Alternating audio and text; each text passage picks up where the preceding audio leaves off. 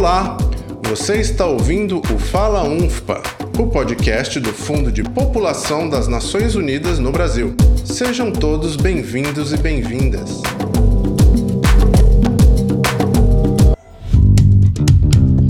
Olá, eu sou Raquel Quintiliano e esse é o Fala UNFPA, o podcast do Fundo de População da ONU no Brasil. Geralmente, o Fala UNFPA traz dados e entrevistas com especialistas, mas esse episódio será um pouco diferente, é uma edição especial. Diante do avanço da pandemia da Covid-19, não poderíamos deixar de reforçar recomendações fundamentais para assegurar os direitos de todas as pessoas, mesmo em momentos de crise. Há pouco mais de 60 dias, a Organização Mundial da Saúde, a OMS, declarou que o mundo já enfrentava uma pandemia.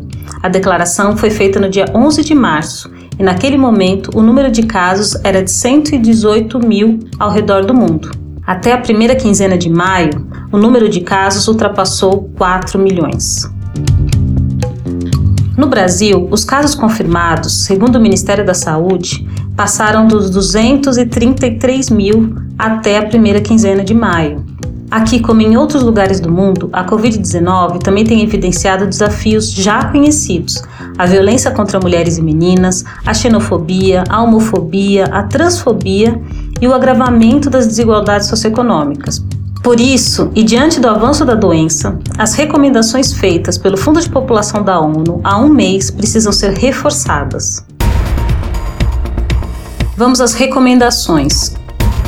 1. Um, é muito importante que os serviços de saúde materna, pré-natal e parto seguro sejam mantidos. As mulheres grávidas devem ser tratadas com prioridade. 2. Mulheres em idade reprodutiva podem estar tendo dificuldade para acessar métodos contraceptivos. O fornecimento de contraceptivos modernos, de curta e longa duração, deve continuar disponível. 3. É preciso proteger mulheres e meninas, mantendo os serviços de proteção ativos, porque a violência contra a mulher pode aumentar durante a pandemia. 4. A dimensão de gênero deve ser levada em consideração sobre muitos aspectos nesta pandemia, inclusive no que se refere aos profissionais de saúde que atuam na atenção. Sabemos que mulheres são a maioria entre esses profissionais e podem estar em maior risco de infecção é essencial que equipamentos de proteção individual, em quantidade e qualidades adequadas, estejam disponíveis para os profissionais de saúde. 5. Pessoas idosas estão sob maior risco de complicações por Covid-19 e precisam de atenção especial, assim como outras pessoas em situação de maior vulnerabilidade, como pessoas com deficiência, pessoas vivendo com HIV, pessoas migrantes e refugiadas. 6. Pessoas jovens têm as mesmas chances de infecção e contágio por coronavírus que as pessoas idosas, por isso, devem tomar todas as precauções e praticar o distanciamento social. 7. Com facilidade para novas tecnologias, jovens podem ajudar a divulgar informações sobre os riscos da Covid-19. Dessa forma, podem ter um papel fundamental dentro das comunidades.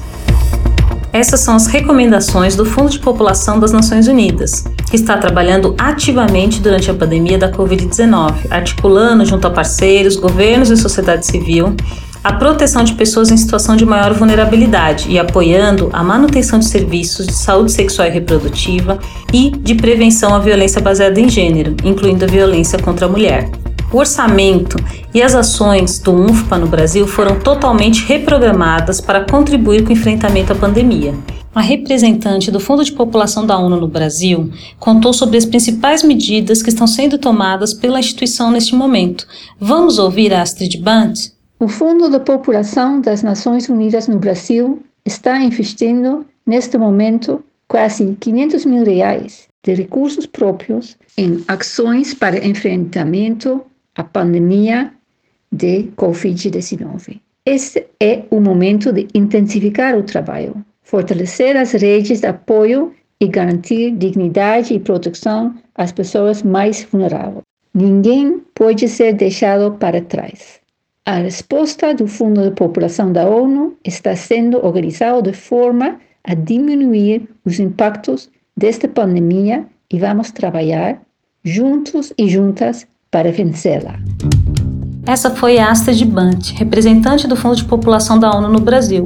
Os recursos que ela citou já estão sendo usados, por exemplo, para apoiar serviços em saúde sexual e reprodutiva, para ações de prevenção à violência contra a mulher, entrega de kits de dignidade com produtos de higiene pessoal e análise de impactos da pandemia em termos populacionais. Toda quarta-feira, por exemplo, o Fundo de População tem realizado, em parceria com a Associação Brasileira de Estudos Populacionais, webinários para entender os impactos da pandemia.